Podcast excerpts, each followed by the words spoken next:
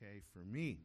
But until that time, if you have found your place in 1 Corinthians chapter 12, again, now I've preached a message a few weeks back, and sometimes when I say a few weeks, it might be a couple months, you know, uh, and you got to bear with me on that. Uh, but I preached that I want us to be a gospel engaged church.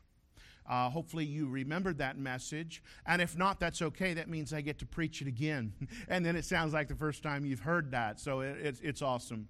Uh, and then I preached that I challenged us that in 2022, I want us to double in size. I truly believe that is something that we can do if each and every one of us uh, looks to, uh, to bring a family of like size to who they are now uh, just begin to work on people. And it'll start, I gave you a mission field, it could start in the workplace. And, and, and do it, and I challenge you to do it uh, the way the, the, the Lord sometimes did it was build a relationship first. People really don't care to know how much you know until they know how much you care. So show a little kindness uh, with people. Be willing to pray with them. Be willing to be there when they're going through hard times in their life. And I assure you, they'll begin to approach you and they'll want to know what you have. You can tell them, well, I got the Lord Jesus Christ living in, down inside of me, uh, and I'm part of uh, a wonderful church. And, and say that if you mean that. If you don't, then we, we got issues we might need to talk about. Uh, but, uh, and, and then invite them to come. And don't worry about trying to vet them. Let God do that. Uh, you don't know if they'll like it or don't like it. I'm not everybody's cup of tea, but the Lord and the Bible should be everybody's cup of tea. And, and so, if that's going to happen, uh, we're, we're going to grow. And with growing, we're going to experience something that I'm calling growing pains. And uh, you all remember that old song that says, I'm using my Bible for a roadmap? I've sung it a time or two. And the Word of God is going to give us a roadmap on how we, as Tree of Life Baptist Church, are we're going to deal with our growing pains. Because if we go to double in size, just look around in here this morning. By this time next year, I want double that amount. Now that means we're going to bring more people, different people from different walks of life. Uh, and, and, then maybe they're lost, maybe they're saved, but they're going to get saved uh, and begin to work with with us. So you say, Preacher, how are we going to deal with that? I believe the Bible has a roadmap for us, and we're going to follow this roadmap. And I've, the subtitle to this is "Keeping Trouble Out of the Church." Uh, it, it's it's uh, it, it's it's it's a constant battle uh, when you're working with a bigger group of people uh, that uh, somebody somewhere could have a burr under the saddle. So, how are we going to deal with this? How are we going to work with this? Let's get into the Word of God and read some Scripture to get our text that we're going to pull from. We're going to start in about verse 18. He says, But now hath God set the members, there it is. Members, the word members is a biblical word. Uh, every one of them in the body as it hath pleased him. And if they were all one member, where were the body? So not everybody's going to be the same. He says, But now are they many members, yet but one body. And the eye cannot say unto the hand, I have no need of thee, nor again the head to the feet, I have no need of you.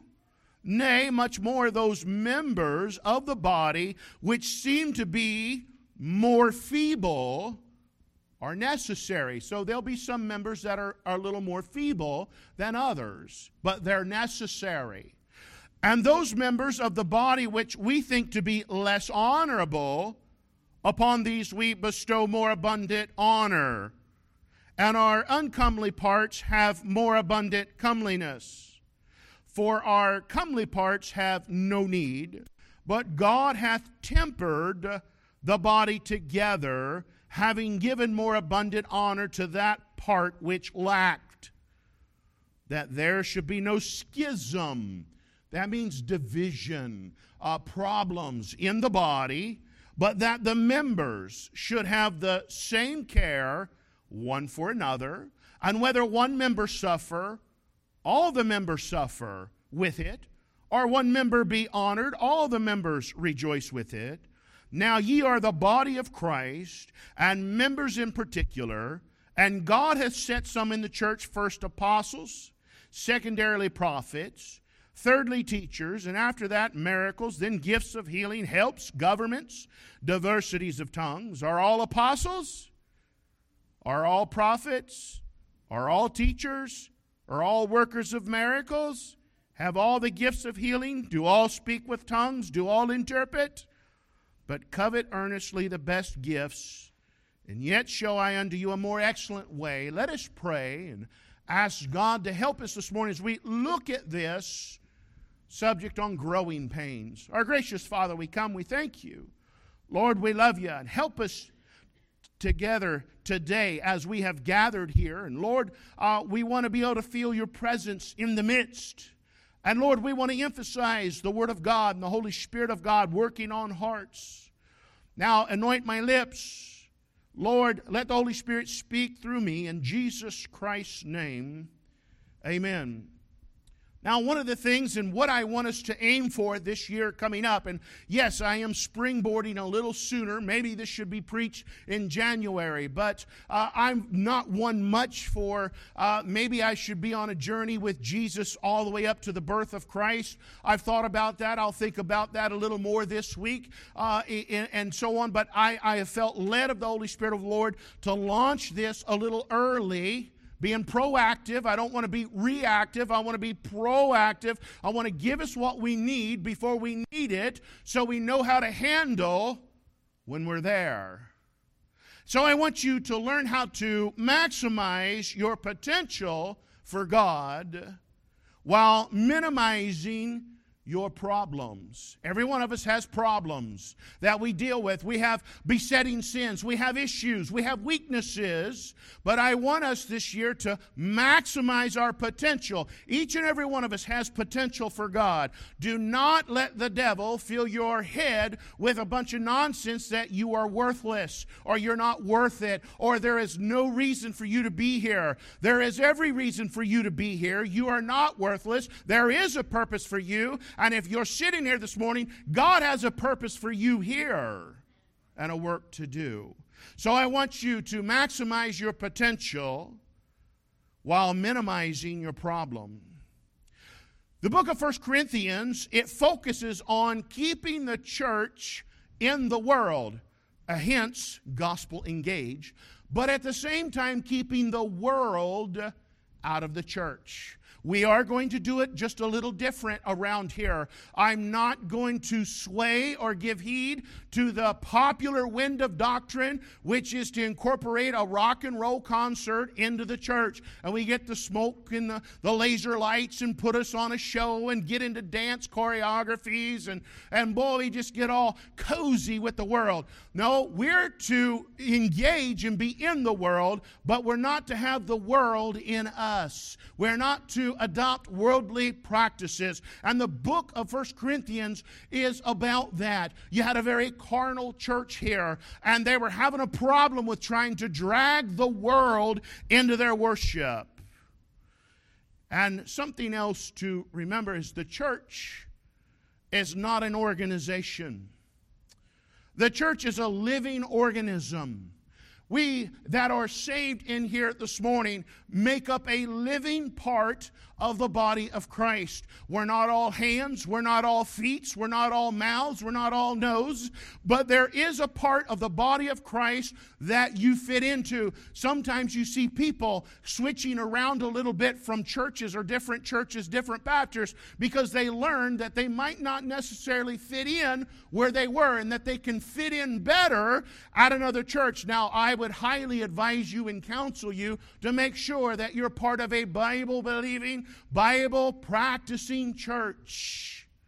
No matter where you go, don't go liberal. Uh, don't leave a good Bible believing church for a church that will not take a stand on the Word of God or will not draw a line in the sand and keep the world out of the church. You need a pastor who will love you, but will also be truthful with you and preach truth to you from the Word of God.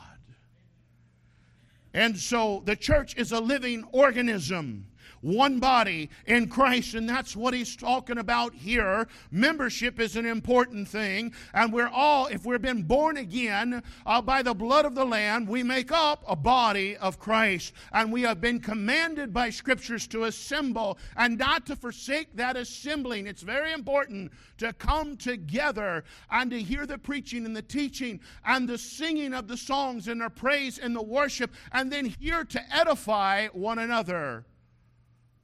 And I will say this that our church will grow if it remains a Bible preaching church.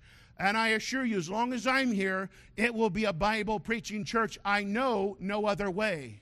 Uh, I have been this way since I was a child. I, I have had Christian parents, and I had a pastor for a father. I know no other way but this way. I know no other method but God's Bible method. And I understand it's not popular with the world, but we will maintain the course. And if we're going to grow and be glorifying to God, we will have to remain a Bible preaching church, but we'll have to be a praying church. We cannot get anything done without prayer.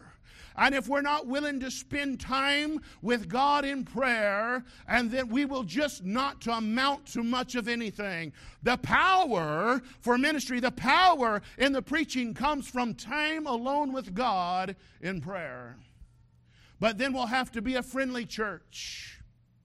It has been said of our church in these last few years that we are a very friendly, family oriented church. And we will maintain to be a friendly, family oriented church that uh, come from a very strong family background. The Bible is very family oriented, and the church is to run like a family. We need to be a friendly church. But then you need to see three people groups in the church. And I won't have you turn there, but First John chapter 2 identifies three people groups that you will find in a healthy church. You will find the children, and we have children here. It is good to hear the noise of children. And, while I'm on this, Holy Spirit's going to run me past it. Mothers, you are not wasting your time in the nursery.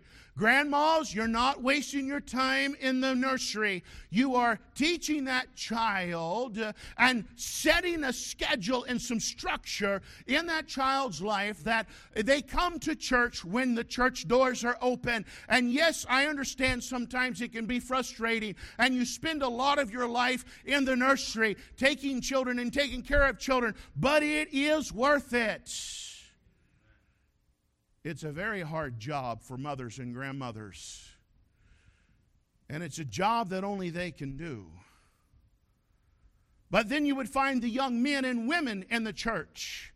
That'll be the people that are of childbearing age. Uh, uh, they're, they're the young families and they're, they're reproducing they're having children. But then you have, and I'm afraid I'm into this, the oldies. You didn't put that up there, did you? Good. All right, I'm in the introduction. Thank you, Brother Will. The oldies, which First John refers to as the fathers. The oldies. And so we have the oldies, the newbies, and the young ones, all right? But you should see those three people groups in your church if it is to be a healthy church. I will tell you this there are no perfect churches. I get this every week. They'll get asked, Are you in church? You remember somewhere? No, I just can't find any good churches. I understand you might think there are not good churches anymore, but there are. We're not the only church in town that is a good, solid, Bible believing church. There's a number of them. You're all blessed down here. Up where I come from, there's about one good church every 45 to 50 minutes apart. Down here, we have four or five good, solid churches in this town right here within five miles of each other. And there's probably a few more that I'm not aware of. But there are no perfect churches. And so get it out of your mind that you're looking for the perfect church. You want the pastor to be just so so when he preaches in the pulpit. You don't want him too radical. You want him to stay there. You don't want big arm movements. Yeah, I learned all that. You're not supposed to have big arm movements because it, it, it's not good. Well, okay. You're supposed to try to keep your arms here, and you're supposed to stay poised and behind the, the pulpit and, and, and remain very in control. And every once in a while, I'll get off the chain just a little bit. but there are no perfect churches. And so, what you're looking for is is there a place for you to help you complete the body of Christ in that local New Testament church? You are, and I'll develop it later looking can you work with the pastor? Can you follow the preaching and teaching of that pastor? That's what you're looking for. So, how are we going to work together and unity? The Bible says, Therefore, my beloved brethren, be steadfast, unmovable, always abounding in the work. So, we're going to talk about a bad word today. Every one of my points is going to start with the word work.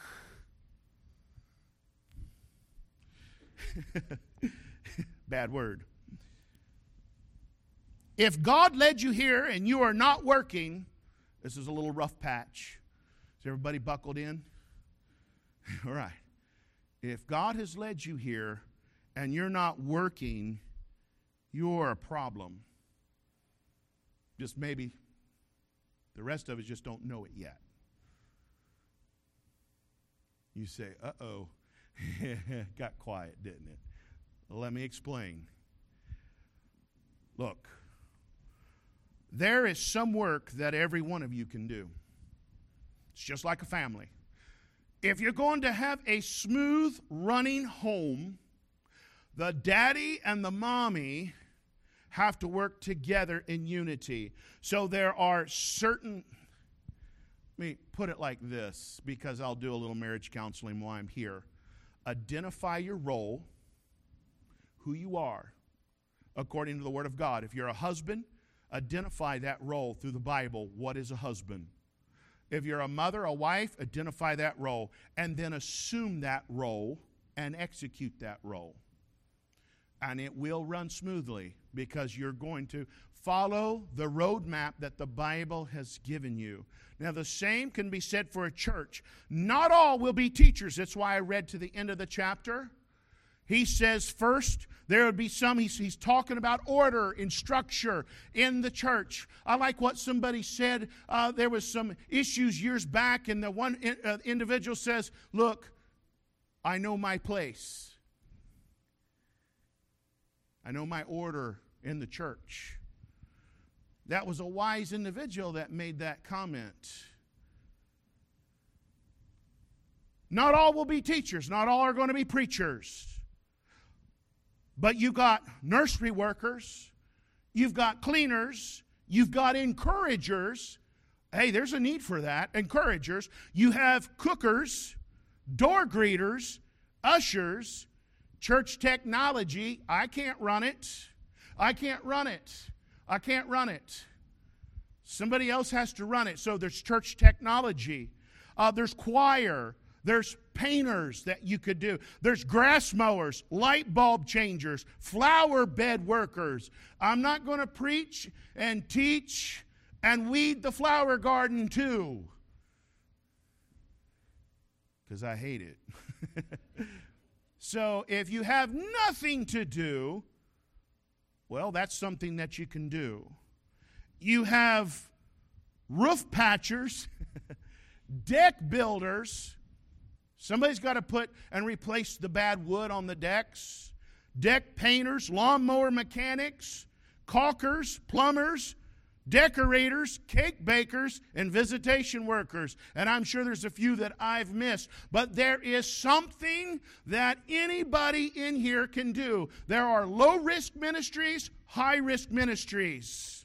Stick around, I'll explain them sometime. But let me give you what my old Pappy used to say. Old Pappy used to say, when as kids would argue among ourselves, if you can argue, you can work. If you're arguing, you're not working. And you need to find yourself something to do, and if you can't, I will.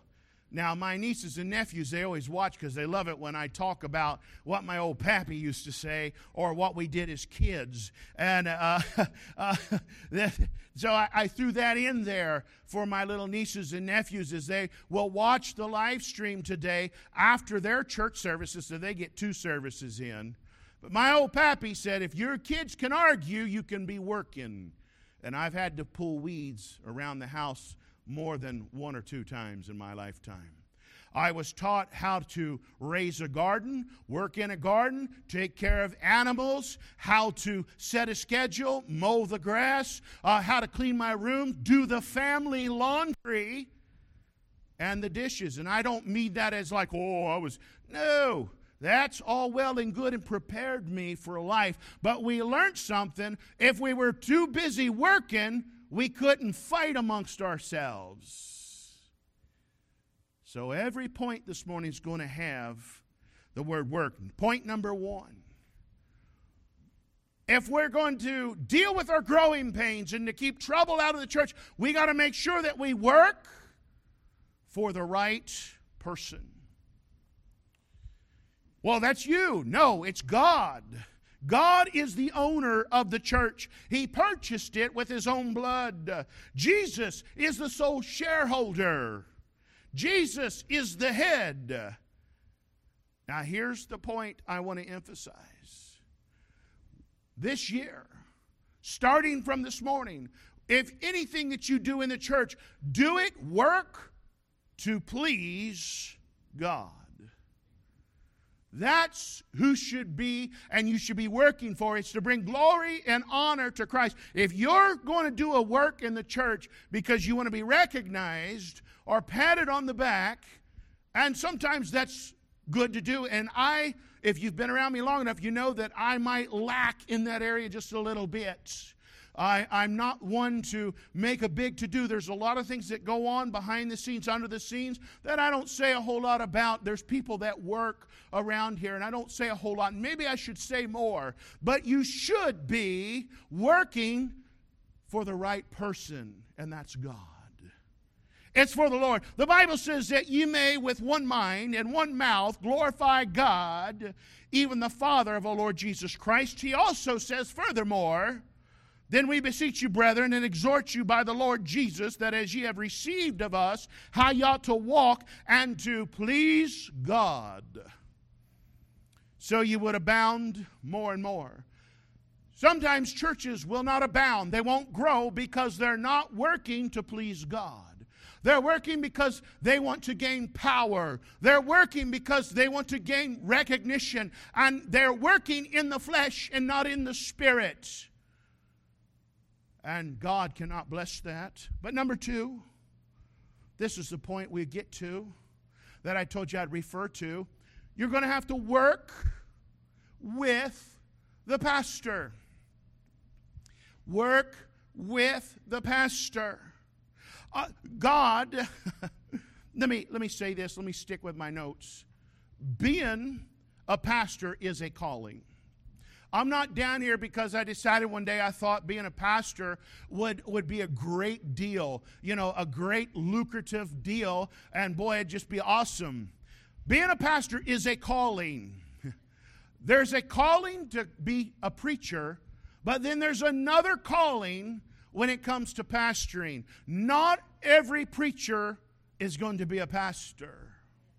There's a difference between just an evangelist or a preacher who preaches, and we need them, or a pastor. Because a pastor, God gives him a pastor's heart. Because I'm going to work with the same group of people every week, year in and year out. And so we have a lot of work to do, but it's going to be a patient work.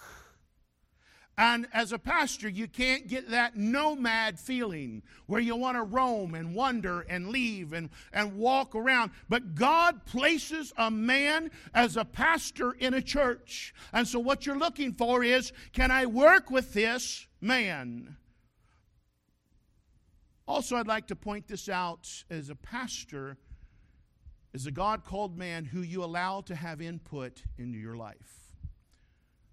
A lot of people just want a preacher, but they don't want a pastor. They don't want anybody to have input into their life. That's a problem. The Bible says you need a pastor. And in these things that we call sound doctrine, in the day that we live in, people don't want pastors. They won't endure that. They just want a teacher. They want a preacher who has no input in their life. A pastor is someone you allow to have input into your life. Take your Bible real quick to Hebrews 13. Let me share with you a scriptural outlook on this under this second point, and then we'll move on. Verse 17 in Hebrews 13. He's speaking about church and pastors. Obey them that have the rule over you and submit yourselves. And here's why. Here's why. You're going to work with the pastor. For they watch for your souls. You better believe it. And don't be shocked if this preacher at some point or another might say something to you if I think you might be marching down the wrong path. Because I'm watching out for your soul. I really like to see people regulate themselves, but sometimes, because I am watching over for your soul, as they that must give an account. You know, when you don't show up, you know who comes to me through the week? The Lord does. I wonder where so and so was. And God doesn't like I don't knows for an answer. Because mm. I have to give an account for your soul, that they do, may do it with joy and not with grief, for that is unprofitable for you. Make it a point not to give grief to your pastor. It's unprofitable for you. There's the Bible on it. I, I didn't mean to get there, but it is there and I'll cover it. The pastor watches over your soul. Pray for your pastor. Support what God has led him to do. God, it's God, pastor, people. That is the mode that God has picked. Uh, now, I want you to get this. I know it's going to shock some of you. The pastor is not perfect. Okay? Pastor ain't perfect. Pastor doesn't always make all the right decisions. I know that shocks some of you. It's real quiet. You're like, you're really like, really? Yeah, really. so be careful about looking at the glass instead of looking through the glass to see Christ. Yeah. But pray for your pastor. Support what God has led him to do. But then take care of your pastor. Now, I can say this with my chest swelled up because the church takes care of me very well. Better than I deserve better and i'm not lying i'm not buttering you up uh, uh, i'm not i'm not trying to say one thing and mean another no if it wasn't i would say that too uh, i'm an adult and I would say it if the church didn't. I'd say, hey, we got problems here. I might have to go get a job or do something else. But this church takes good care of, of me as the pastor and my wife. And that is biblical. That's what it's supposed to do. Don't overwork him. The Bible likens your pastor to an ox. Flattering, ain't it? and sometimes I do feel like mooing. especially on a Monday. he likens your pastor to an ox. And any good farmer or person that works animals would tell you you don't want to overwork an animal. You don't want to starve an animal to death or let him go too long without water. Don't overwork him. Learn to spot fatigue in your pastor. Learn how to read your pastor. I read you. I discern you. You can discern me. Got some disturbing news last year. I was in a meeting, and there was an evangelist that was in another church. And I guess that evangelist and that pastor had talked, and the pastor was on the point of quitting. And I got news for you. Through last year's pandemic, there's a lot of pastors that quit. They just couldn't deal with it. They were always, uh, they always felt like they made the wrong decisions in anything they did. And that evangelist got onto that and told the people, Did you know your pastor's about ready to throw in the towel?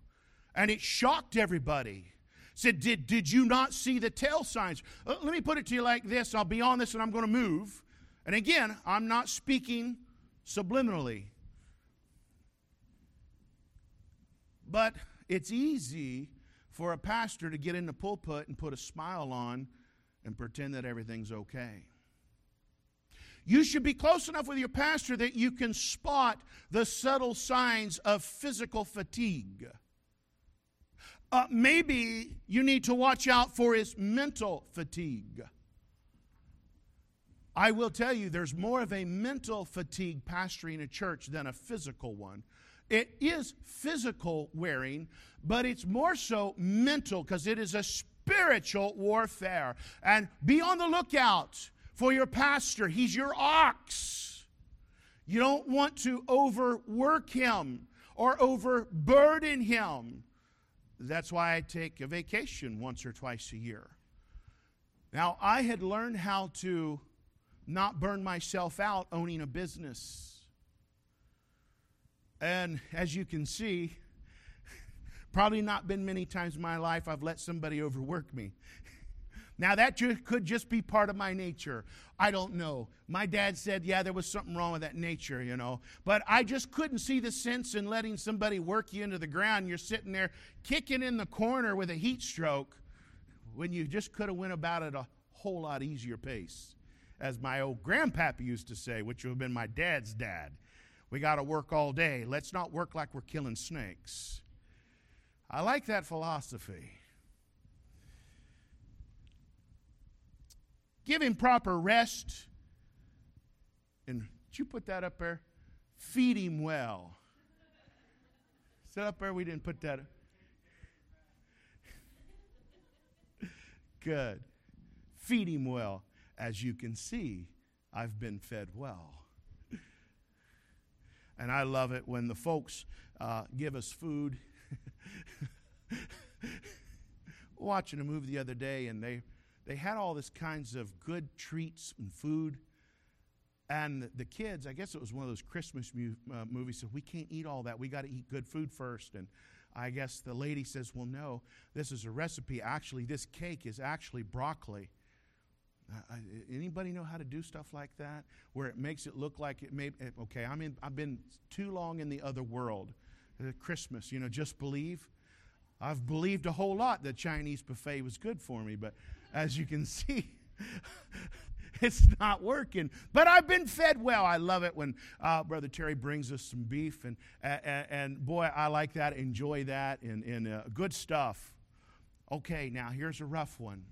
Point number three you're going to have to learn how to work around different personalities. Boy, this is the cause that a lot of people will not engage in church. I hear this a lot. They'll say, You just don't understand, preacher. I just can't work with anybody. you generally find those people in self employment. now, I'm not against self employment, I was for many years. But there's a lot of people that are in self employment because they can't work with nobody. That's a problem. And in a church, you're going to have to learn how to work with different personalities. The Bible says this hatred stirreth up strifes, but love covereth all sins. Allow people to be different around you. You've heard me say this, and I'll, it'll make a little more sense. Not everybody's a crier, but some people are criers. Not everybody's a laugher. Not everybody's a clapper. But when you begin to try to make people all be the same way, and you'll, you'll get in churches like, okay, we don't clap.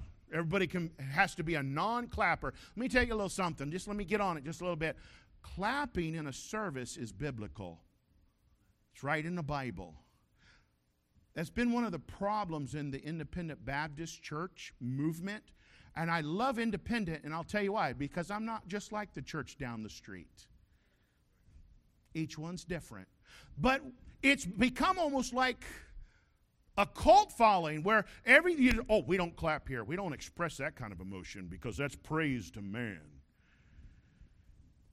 i generally know what i'm dealing with And here's what happens when you begin to do that. There'll be other pastors say, okay, no crying here. If you're crying, that's the wrong emotion. No tears. Well, some people cry when they get happy. Some people, when the Holy Spirit touches their heart, they begin to weep. And if you're a crier, you need to let people cry. If they're shouters, you need to let them shout. If they're clappers, you need to let them clap. We're not all the same. This world would be a very boring place if we were. I'll tell you why that gets done like that. Is pastors are control freaks. And they they have a syndrome. They're insecure with themselves. And they they don't want anything to get off the rails. They want to be in total control of everything. Let me tell you something. I got enough confidence in the Holy Spirit of God and the Word of God that it's not going to get off the rails. And if it does, we'll address it later. And by the way, and you say, well, are you always afraid if you open the floor up for somebody to speak in tongues? No, I'm not. Now, we don't do that around here. Why? Because it's not biblical anymore. But if somebody was, you can always watch me because I'm not going to panic. You know, want to know why? One of the gifts God gave me was the interpretation of tongues. And I can promise you when I get up, I'm going to tell you what they said, and part of what they said is going to be about giving me money. Brother John Ricketts told me of a service where that went down. There was a pastor, and it was in a church, and he, he really respected this pastor, and it was a revival meeting. And sometimes that happens. This, this lady got up, and boy just went to town. And John's watching the pastor. Pastor Yep, amen, amen, amen. Bless God, glory. And he's like, I know this guy's why is he why didn't he just stop that? And so he got up as soon as the lady sit down. He says, Let me interpret what she said because the Bible says you can't speak in tongues unless there's an interpreter. And by the way, God has given me the gift to interpret. He said she's been having bad thoughts about the song leader and that God's laid it upon her heart to give me $50 tonight. About that time, that lady got mad walked out, and that was the end of that nonsense. And everybody was laughing. And, and, and so John asked that pastor later, Why'd you do that? He said, Because I didn't want to hinder the Holy Spirit of God. Let it ride and channel it in the right direction. And God took care of it. Not everybody's the same. And I'm not so insecure with the Word of God and the Holy Spirit of God I know everybody's not the same. We got to learn how to work with different personalities. But then when we come together, the next point work on people. That's what we're here for. We're here to work on people. We're not perfect. Uh, we don't have it all figured out. But maybe you've got something figured out that I don't have figured out, and we can share time with each other and we can work on each other. Come together, the Bible says, to edify. That means to build up one another, care for others more than ourselves. That will take care of a lot of problems when we begin to have care for other people more than ourselves, pray for one another, provide assistance to others in the church. We have a widow's ministry, it's getting ready to grow. That was one of the ministries I didn't mention. If you want a work to do, you can be a person who visits the widows in their affliction to make sure that there's no immediate needs in the home and you can give them an encouragement. We have a singles, in the years to come, might have a singles mother's ministry. There's going to be a need for that if we grow not everybody has a perfect family structure. They're burnt stones and they're going to need help. But how about a fragmented family ministry? There's a need for that. And we're going to come together to work on people quickly, work out our problems. The next point. And I'm almost done. Here's how we're going to work out our problems. Take your Bible to Matthew chapter 5. Matthew chapter 5. Let me give you a little something here about working out a problem. In the church, how do we do this? Matthew chapter 5, about verse 23 says, Therefore, if thou bring thy gift to the altar, okay, and there rememberest that thy brother hath aught against thee, leave there thy gift before the altar and go thy way. First be re- reconciled to thy brother, and then come and offer thy gift. You say, okay, preacher, now take your Bible to Matthew chapter 18. Matthew 18. Here's how we're going to work out problems because when you have different personalities, from time to time you can have some problems. Here's how you handle it biblically. Matthew 18, verse 15. Moreover, if thy brother shall trespass against thee, go and tell him his fault between thee and him alone. You see that? So, number one, if you have a problem with another member in the church, take care of it personally. Don't get on social media. Don't vent in a roundabout way. Take care of it personally. But watch this. He says, between thee and him alone, take care of it privately. You know, there's a lot of issues that can be taken care of that I, it doesn't have to come to me. And I won't know anything about it, and that's okay. Now, I'm here if you need me, but this is how we'll work out our problems. And, and we don't have any problems. But this is why we don't have any problems, is because we're going to take care of them personally. We're going to take care of them privately. And it shall, if he shall hear thee, thou hast gained thy brother. We're going to take care of it prayerfully. I'll tell you something. Even between husbands and wife, you get into a spat and there's that tension, you can cut it. You know you got to confront it. You know you got to sit down and talk about it. Before you do that, pray. Both of you together, pray. It'll change the whole spirit and dynamic in that conversation that's getting ready to happen. As a pastor, if I have to deal with an issue, I'm going to have a session of prayer before we get into it. And you'll want to know why? Because the Holy Spirit gets into that thing and it will be done in the right spirit, the spirit of restoration. If you won't pray about that, what happens is the devil, folks, married folks, listen to me. The devil is looking for opportunity to send a wedge in between you and your spouse. And if you won't spend a little time in prayer before you get into a discussion, it's going to go off the rails and the anger is going to get in there and it's going to go south real quick. Pray. That's how you handle problems even in your church, prayerfully, but patiently. If you've been married any time at all, husbands and wife, now when you've been married 30 years, you figure this out patiently. You say, why? Because your spouse is not always going to think like you, see it like you, or feel it like you. And you got to learn that you can't be a control freak. Men can't be a control freak. Your wife is just as intelligent, probably twice as intelligent as you are. She is an individual, she is a person, she can make her own decisions. Now, prayerfully, you should be making them together and you should be working together as a team. But you got to have some patience. And then you need to learn that she can see some things better than you can, and you're going to have to let her take the lead in those areas. Oh, did I say a bad word? Us men are control freaks. And I'm not saying that we shouldn't be heads of our homes and that we shouldn't be uh, uh, there uh, as the head that God has made us. But the Bible commands the man to deal with your wives according to knowledge. You should know your wife. She should know how she feels, how she thinks, what upsets her, what doesn't upset her, what makes her happy, what her love language is. You should be dealing with her according to their love language. And so should a pastor his people. You should know your people. You should be able to take care to know the state of your flock. There are things that I know that I can share with some of you that I can't others of you. And I don't mean secret things, just some things, some burdens you can help me bear, and sometimes somebody else can do it better because I know you.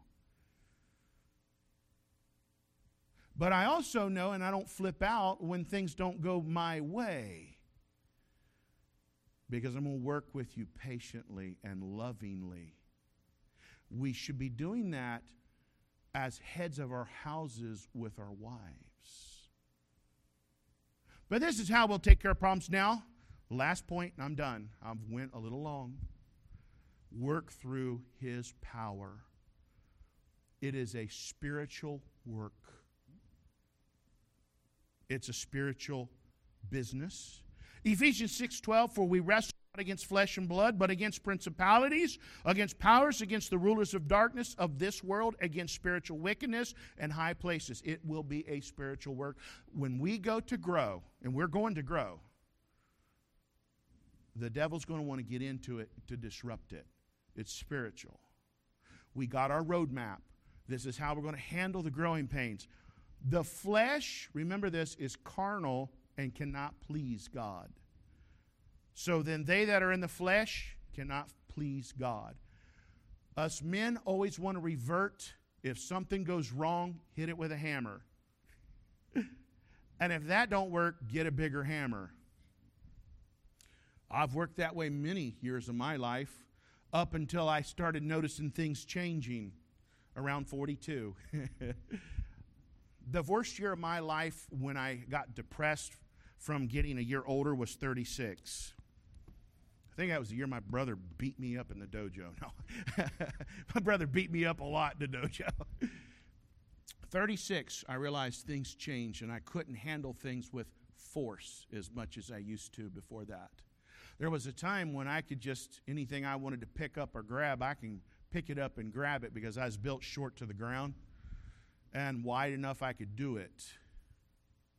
About 36, 37, I noticed something changed it was I'd get a little more out of wind. I craved more cookies. Time I got 42, it changed again. And now 52, I wouldn't want to have to fight at all because somebody would whoop me bad you get out of when you get out of breath walking from the, the living room to the kitchen and I, am exaggerating that's not the truth brother joe. He's like okay we got to have a talk. No i'm still walking two miles a day. I, i'm doing okay. But you, you know us older men we, you understand what i'm talking about. You're like man. But we, i sure want to still look like i'm strong. But the flesh the flesh cannot please god so it's a spiritual business. We got to work through God's power. That's how we're going to do it. That's how the Bible says to do it. That's God's roadmap. He's given us the recipe for success. But the ones I want you to really remember is learn to work with different personalities. You got to learn how to do that. Let's all stand this morning.